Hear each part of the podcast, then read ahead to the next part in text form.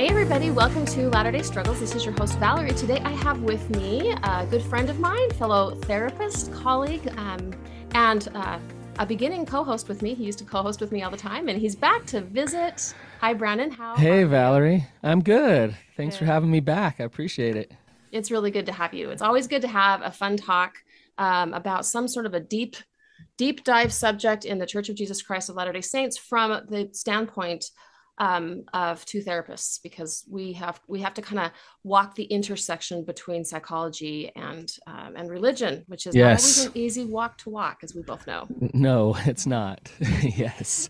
so so Brannon and I come together today, both wanting to talk a little bit about that murky water that the bishop has to walk in and what the bishop's role can be and in our opinion maybe should be i know that's a word we use um, um, mm-hmm. seldom, but right. sometimes bishops do better in certain roles than in others. Sometimes they do wonderful, beautiful work and help a lot of people. And in other cases, you and I know have probably done therapy to help people overcome some trauma and some wounds that um, have happened um, at the hand of uh, willing and um, desiring to be helpful bishops, but their work ends up not being very helpful and it sometimes can hurt people. Any thoughts you have um, right off out of the gate on that, Brannon? Well, my first my first thought is just uh, I could tell you some stories that would be, uh, you know, that it would blow your mind about some things that I've heard through the years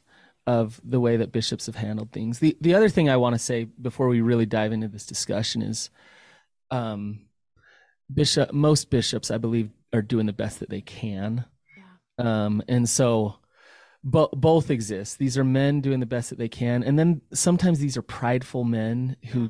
cause harm. Yeah. Um, and so I think it is important for us to talk about what role and what is important for for a bishop to understand about how to truly help people. Yes. Yeah, I'm right there with you. I believe there is an absolute bishops are are are like are not unlike everybody else, meaning that there's, no. there's a cross section in the entire world of really decent people trying to do their best um, in whatever right. capacities are professionally or personally at church at home at school whatever and then there's also some ones that um, really um, struggle and get um, and practice a lot of unrighteous dominion and um, justify very bad behavior in the name of, of calling priesthood god and they really do a lot of damage and so it's it's just like everywhere else they they're all kinds of them but but it kind of speaks to the problem valerie yeah. of if these are men just doing the best that they can or if these are prideful men with unrighteous dominion yeah. the either way what's really kind of dangerous and scary is the pedestal that they get put on right. um you know and then when people are in really vulnerable situations they go into a man doing the best he can or a prideful man. And either one can harm somebody in a really vulnerable situation right? Absolutely. And we've seen that firsthand. I mean that's um, part yes. of our practice. Uh, and just to sort of circle back to the idea that you had about us putting a bishop on the pedestal that is part of um, part of a large part i think of the problem i think sometimes because there is some sort of cultural conditioning around what a bishop's responsibility is, um, what they're capable and competent of helping us overcome. Um, that is probably the first order of business that we need to sort of like talk yeah. about because most of the time when there's crisis when people are the most vulnerable um, honestly the bishop is probably not the first place to come because um, nine and a half times out of ten they don't have the skill set and the training to meet with people in any kind of a productive way when there is deep crisis. Exactly. Um, yet, yet we are taught as members of the church that my bishop is the person who receives revelation mm. from God to help me, and so I go to my bishop for guidance and help, mm. And and oftentimes you know how do how do i know that that guidance and help is coming from god or coming through the lens of that man right. who's just like shooting from the hip well we've talked uh, firsthand i think you and i both know of if you talk to a very earnest bishop or a or a past bishop and they talk about the first time someone came in uh, with um, pretty serious um, or complex issues. Say for example um, anything in the sexual realm 99% out of yeah, that, times that, the bishops are that just... is always the thing right? Um, and it's always like i didn't even know what they were talking about much less how to answer their questions right, right? i get a kick out of those kinds of conversations. It was and the and the and the problem is is that most of the time they've been conditioned to sort of like take a deep breath and sort of like wait for you know um, revelation to fall upon them somehow and give them a skill set that so it takes the, the rest of us you know multiple years to have any kind of a, like even a cursory understanding of. And then and then they're supposed to say something. And so most of the time i well i shouldn't say most but often they move into sort of like bs mode. And they do a yeah. lot of damage as if in some ways they feel like well if i really hold the priesthood and i really have this calling then somehow i need to provide them with something and so then there's this mutual collusion between a bishop um, trying to um, be someone with training he doesn't have and a and a ward member who's needing something desperately from this person that they give a lot of credibility to. And it's a dance of destruction between yes. these two people.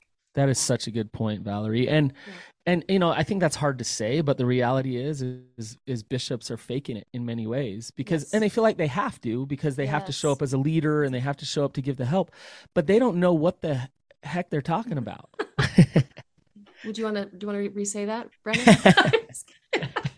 and and like to speak into what you're just describing it's a setup it's yeah. a setup it's it's not i have and i've often i've mentioned this many times on the podcast i I have a lot of compassion for these guys. It would be sort of the same sure. as me. Like, what if I, um, for example, was called to be a calculus, a high school calculus teacher.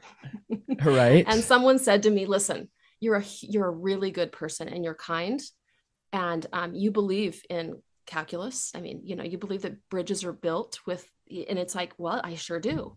But you don't know how to do calculus. You've never built a bridge, but I believe that if you just show up in this place, it's going to be okay. And so I'm like, okay, I'll I'll just get there and I'll do it. And um and here I'm the, I'm leading with the fact that I don't do math well at all. Right. I don't even help my, you know, I after about the third grade, I passed that right off to my husband. I know I don't know it. And right. um and so but if I were to be set up to be in a position to share um, a skill set that I legitimately don't have. And I'm also led to believe that if you really trusted in God, you somehow would receive that skill set. I mean, my goodness, what a setup for failure. And the thing that I think is so challenging about this is it's putting desperate and vulnerable people um, in harm's way because they're coming to that person as if they had the skill set. I'm thinking about like, like I said, sexual issues in general, marriage counseling, which you and I both know is highly complicated. Even people that go into the counseling field, I would say, maybe you can correct me if you think I'm wrong here. 80% of people that go into counseling don't do marriage counseling. It's too hard. It's too yes. hard for even yes. people with advanced degrees. Yes. Um, anything around addiction, I think even grief issues are, yep. are they're a high skill set. And certainly people that go through anything that um, I would call trauma. Those, right. those are not bishop variety kinds of things to be talking to your bishop about, unless the only caveat I give there is when they come in, the bishop has one job and one job, well, two, I'm going to say two. They have the job to offer immense amounts of love and then to outsource and be the, the, the, they, they send them where they need to go to be put in competent and capable and loving hands. Yes. The, well, it's just like your, your math analogy. Yeah. It's really, it's a setup for the bishop, yet it's not that hard. And and what I mean is it just requires a little bit of humility and not so much pride. For you to be able to say, "Wow, that sounds really hard and I don't know how to help you, but I do know some people that possibly could." Yes. And, and it's that simple. All you have to do as a bishop to help to like really help somebody and really be there for them is admit that you don't know. Yeah.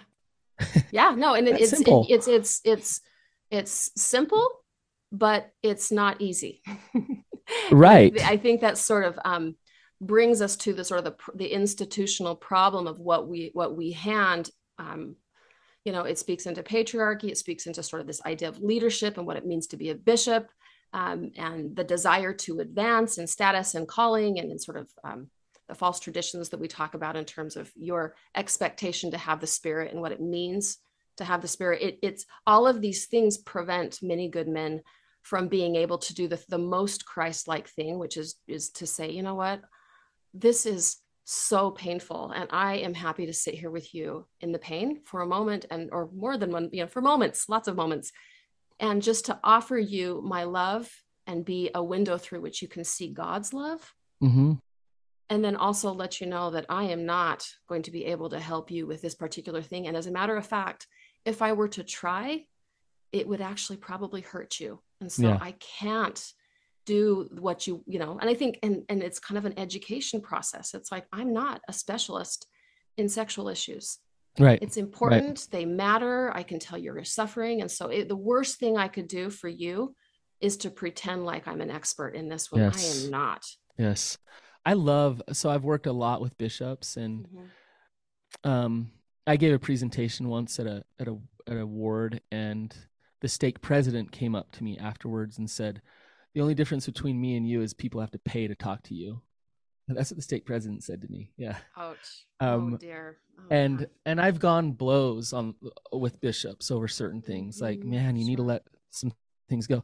Yeah. But I love bishops who they they're so humble and they come and they say, "Teach me. Like, just help me. Yes. Help me understand. Um, I don't know how to do this or how to handle a wife with a ton of betrayal and like what's the best thing that i can do? Like those type of men yes. those are the men we need in those callings. Oh i and i'm right there yeah. with you. My heart is so soft for bishops in general. Even the ones that struggle i feel like it's they they like struggle with the pride and the sort of like um taking on the responsibility to be sort of the expert in all things because they hold this mantle and this calling right. i feel sorry for them because the system has set them up to fail and has sure. even given them the ego they've given it's almost like they have been the system has um legitimized the mis the, the, deception that they feel in themselves right and so yes. i feel bad for those folks although i have to say i have worked with and i'm sure you probably have too so in the midwest where the church is you know sparser than in utah um, i would see strings of people that would come to me from infamous bishops not because the bishop sent them to me um, as a referral source, these would be the kind of bishops that would never send somebody yeah, to a therapist. Yeah. So it was almost like the people that had gone through some PTSD following the bishop's administration. And I would hear over and over again the stories that were shared and the the shaming and the you have to call me every night and report on every mistake. You like that that kind of weird stuff. And then yeah, you know, and then and then on the other on the flip side of it, um, some some superstar bishops that I um had a great relationship with. I can think of several that are just coming, like, you know, my mind's eye is seeing these various men who are just the absolute most humble, loving yes people that all they want to do is truly minister. Think, yeah, they just yeah. want to minister and ministering.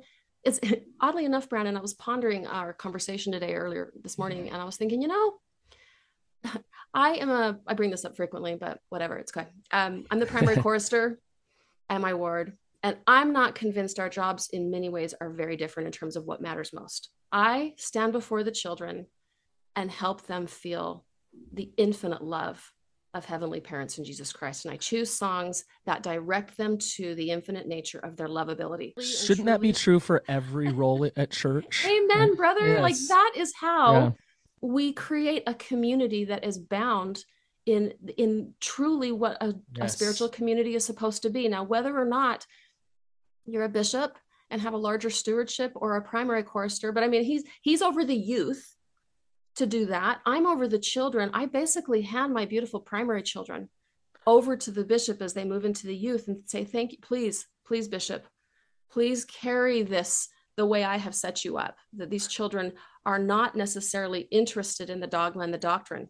They may right. feel it they may get it um, and I hope I'm hoping that they get something that is sound and that is actually congruent with the eternal nature of truth and their and their soul's desire to return to heavenly parents. But beyond that, there's not much that's more important that I hand over to the bishop than like you are over the youth program. Love them well. right. Help them feel like they want to be in this community. And that's all primary is for me. I want them to come to church and just be like so excited to get through that darn sacrament meeting so they can get to primary and feel right. excited and loved. And I want right. that to be the youth program too. I want that to be what the bishop does more than anything else. Yes. And, and it's it, so it's it's that simple. Yeah. Right. And, and, really that to me is the gospel of Jesus Christ. Amen. Like let's love God and love our neighbor. Yeah. And so when our neighbor is struggling, have them experience love from us and support. Um, but the the bishop, I think they're they're told to give counsel, and I Valerie, I, I really want to give a horror story, and and the re- okay. I want to for a reason. Okay. Um, to to to make a point.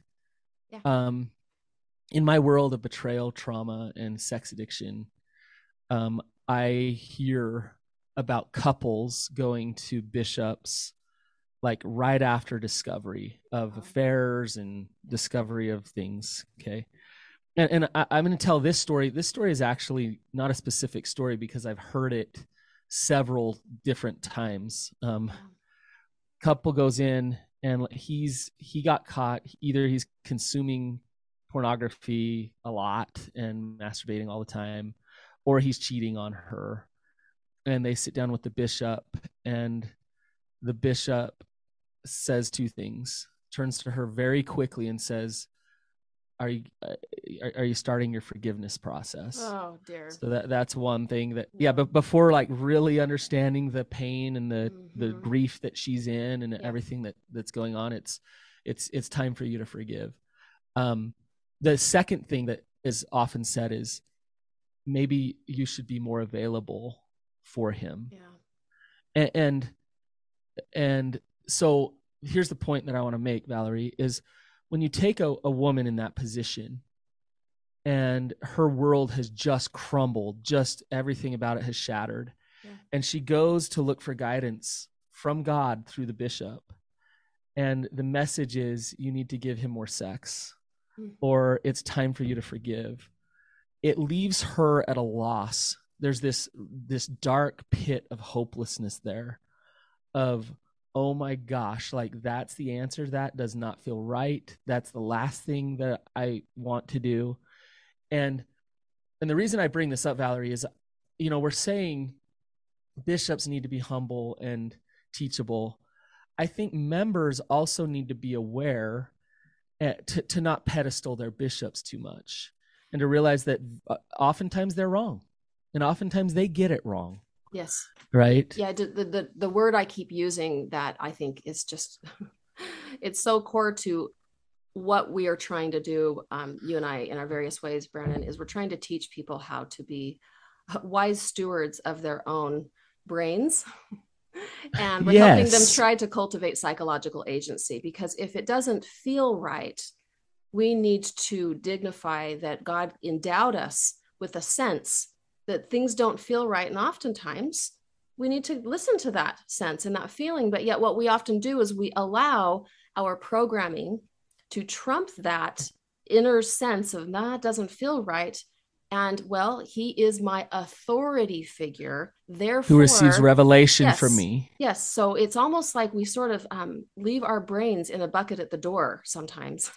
Exactly. In the service of obeying or um, regarding the priesthood authority and we don't actually think it through. The the, the scenario that you just described sadly i know is not a one-time thing um, yeah. is is really a woman who is experiencing not only has she recently experienced the trauma of the discovery of her of her husband's situation but she's now in a secondary traumatic experience yep. being asked to do that which is not psychologically healthy or whole for herself or even um, incidentally for the marriage and once again yep. you're sitting in the uh, you know you're sitting in the uh, space with someone who is um, trying their hardest doing their best and completely misinformed. Yes. And even call, actually, oh, yeah. Mm-hmm. I was just going to say, we call it clergy induced multidimensional trauma. Yes. Because it's like, it's this like just whirlwind of, mm-hmm. oh my mm-hmm. gosh, I'm like, I, I'm at a loss. I don't yes. know what to do now. Well, and I think what we, what you're describing to me brings up in me sort of, uh, again, uh, when the intersection of faith and psychology goes poorly, which is, well, if we were really to kind of just like, like, um, if we were able to sort of simplify everything down to like the first principles and ordinances of the gospel well okay you know what bishop couldn't do that? Well who could go wrong there? Well the fact of the matter is they can go wrong because while repentance and forgiveness is um, you know primary to our faith there is a time and a place when forgiveness needs to be looked at.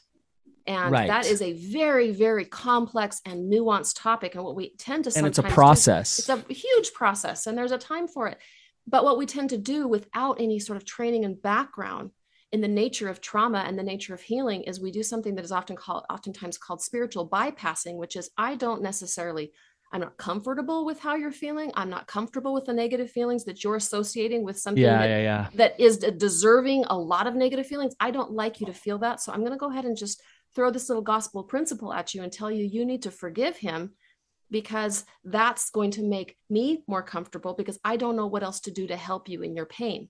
Yes. And we do that all of the time which invalidates that pain and it, yes and what it ends up doing um, you know paradoxically is that kind of counsel um, is actually fast tracking that couple to um, the the falling apart of their marriage because if yes. that woman is not able to ultimately um, feel the intensity of the grief and the trauma and the betrayal then she will never be able to resentment, disconnection, yeah, exactly. like all yes. these things are going to start to happen. And it's because yeah. something deep within her is telling her that I have legitimate pain and suffering that needs to be validated and dignified before I can even begin to think about something like forgiveness and restitution and anything yes. that looks like intimacy, sexual or otherwise. But once again, what you and I are talking about, Brannon, it took us years to get to the point to where we can finally like begin to understand this and then help walk help even wrap words around the pain and suffering that people feel and so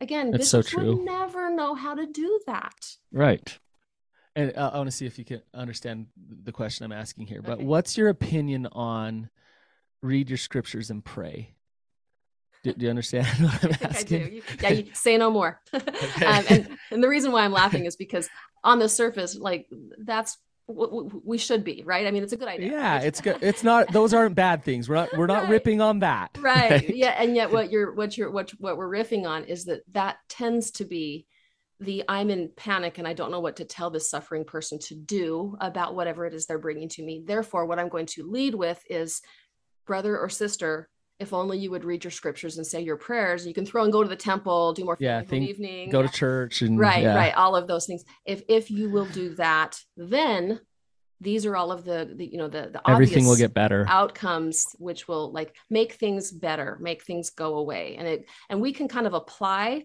that to almost anything people bring into the bishop if the bishop is trying. Um, if, if they're not i mean i mean this respectfully but if they're if they're out of their lane and they don't know what to do and they're overwhelmed that is most generally what what they're telling what they'll, us. what they'll tell mm-hmm. you yeah and so what we're doing in that is number one it's it's extremely invalidating of the actual pain and suffering of of the, the person on the other side of the desk um, and it also once again it's a paradox but this is one fast way to activate um, fast track somebody into a faith and trust crisis because yes. nine times out of ten if they're deeply suffering they've already tried those things. yes. and um, that hasn't worked. It hasn't been yeah. enough. And so what ends up happening is it's like, well, I've done those things and the windows of heaven are closed. I'm not mm. feeling it. Or I've done these things and it's not healing my child. It's not healing my marriage. It's not healing this. God situation. has forsaken me. I have been forsaken because I have this very, in this case, I have a very simplistic transactional um, yes. faith kind kind of experience. If I do this, then I do that. Therefore, if I do this and God doesn't hold up His end of the deal, what does that mean? Then what that means is I am truly alone. Yep. And so, yep. It, what else do you have to add to that? Well, no, I mean that you just nailed it. it yeah. And it's you know the fact of the matter is is from my experience, um, like I I treat sex addiction, but from my experience, reading your scriptures and praying doesn't take away mental illness mm-hmm. um, and, it doesn't resolve uh, deep trauma wounds. It can help. I recommend people mm-hmm. to pray all the time. I think it's really therapeutic. Um, but everything that you just said is true. It, it leads to this you know i'm working with a, a kid who's trying to go out on his mission and you know he's supposed to go six months without masturbating. And mm. the bishop has prescribed scripture reading and prayer to get him to stop masturbating. And he's masturbating every three months. So he's this 20 almost 21 year old kid. Everybody knows like hey what's wrong with him? Oh gosh. You know he can't get out on his mission. Oh, he's reading his scriptures and praying as hard as he possibly can. Yeah. but but it, i just see the shame start to get created there of yeah. like why i'm i am doing what my bishop's telling me to do yet nothing's getting better and yeah, it, yeah. it is feelings of forsaken yeah well and it, it, in some ways it's almost just kind of like um, there's there's a you know someone i, I have a, a memory of uh, working with a couple and just them not connecting like not being able to understand one another and uh-huh. you know his efforts in this case the, the male partner the husband was really trying okay and the female partner was just wanting to receive but they were disconnected. And i just will never forget that she said you know it's like i'm in the middle of a desert desperate for water and you hand me a diamond. She's like diamonds hmm. are great. And in another context that might be exactly what i want but i'm st- i need water. Give me give me a glass of water please. And yes. i think that's what we're trying to talk about here is in some cases um, what the bishops may have to say is incredibly relevant and important in the right context. But in right. the wrong context, somebody who is dying in the desert might end up actually dying because right. they are not getting the kind of counsel that they desperately You can dump need. a bucket of diamonds on them. That's right. And they will dehydrate and exactly. die. Exactly. They will yeah. die. Okay. So let's ask, let's just address one more topic before um, we end up. Okay. I'm, I'm thinking about how some folks may be wondering about okay, so how does a bishop address issues um, with the youth? Right? I mean, as far mm. as like um, belief and practice and things like that, let's just talk a little about what is their role and responsibility, especially in this changing world where um, I've actually kind of noticed that if you get them offline, many people many people actually are really pushing up against some of the same social issues and are are not necessarily lining up um, with some of the the the party line of the church. But you got a bishop here who's like, I'm holding this calling, so I'm supposed to say this, but I don't really feel this. Um, I see. You see what I'm saying? I, yeah, there's there's an incongruency there. Yes. within that bishop even yes saying saying what they think they should but not really believing it yes and, and they want to keep these kids though they know they have um, influence and they have the capacity to really help um, youth not feel alone and lonely and ostracized in the church. And I'm actually asking this because it's something that I haven't quite wrapped my own brain around. So let's just t- spend a second talking about this. Yeah. This, this, this tender area. Well, my my just my daughter, I'm kind of watching her start this a little bit, yeah. and my daughter's kind of fearless in many ways. Mm-hmm. And so she's a 14 year old girl. She just had an interview with the bishop. She just started seminary. And in the interview with the bishop, I'm, I was asking, how'd it go? She, and, and he, the bishop asked her, well, you know, how do you feel about Joseph Smith? And she said, well, I think Joseph Smith and Brigham Young did some pretty bad things. And she said that to the bishop. Yeah. And she's like, and I don't understand that. Um, and then in seminary, she kind of brought it up too, like, Uh, you know, didn't uh, the history of the church isn't there some like really interesting stuff there? Yeah. And both fair. her seminary teacher and her bishop gave her the the same answer. And this was the answer that she's gotten is yeah, a, a lot of those things happened, but they happened for a reason, but we just don't know why they all happened oh, and oh, wow. and we don't need to worry about that. So right? so they implemented the shelf strategy. Yeah, yeah, exactly. yes. put yeah. put doubt your doubts, put that aside. Yeah. Um you know, we we don't want to go there, especially with you, a vulnerable 14-year-old girl who can be swayed in many different ways. Mm. Um uh, let's just have you learn how to shelf things. Uh-huh. And and just fall back into to line with gaining yeah. your testimony, right? Um and I, I actually I think that's really problematic. I do too.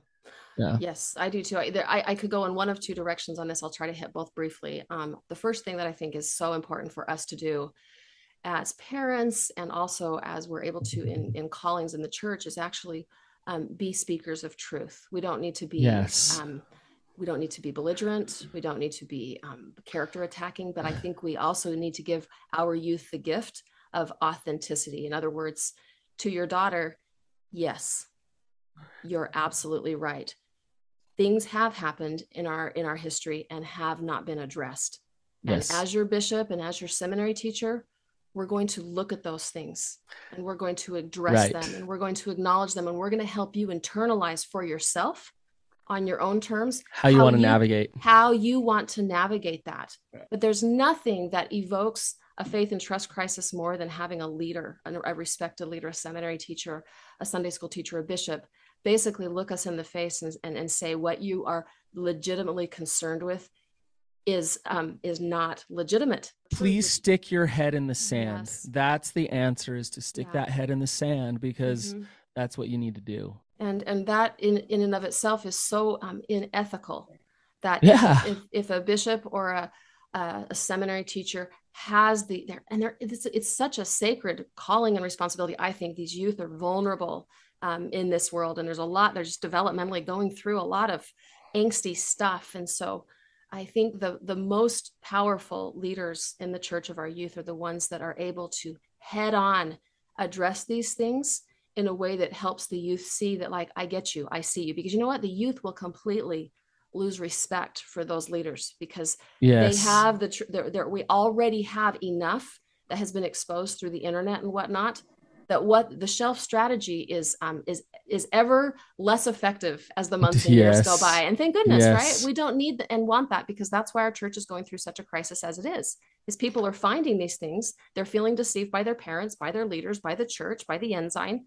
And now it's like, no, no, no. If we want to even have a chance to help these individuals, these youth, we have to say, yeah, some really bad things happened. Um, we have had, as a church, institutionally, a hard time owning up to to some pretty serious and significant problems. And we really need to just look at how we make mistakes. Leaders make mistakes. Parents make mistakes. You make mistakes. Um, and the church has made mistakes. And we need to do a better job of admitting that. And even if the church the the big the capital c church isn't doing it in this ward and in this seminary class we will.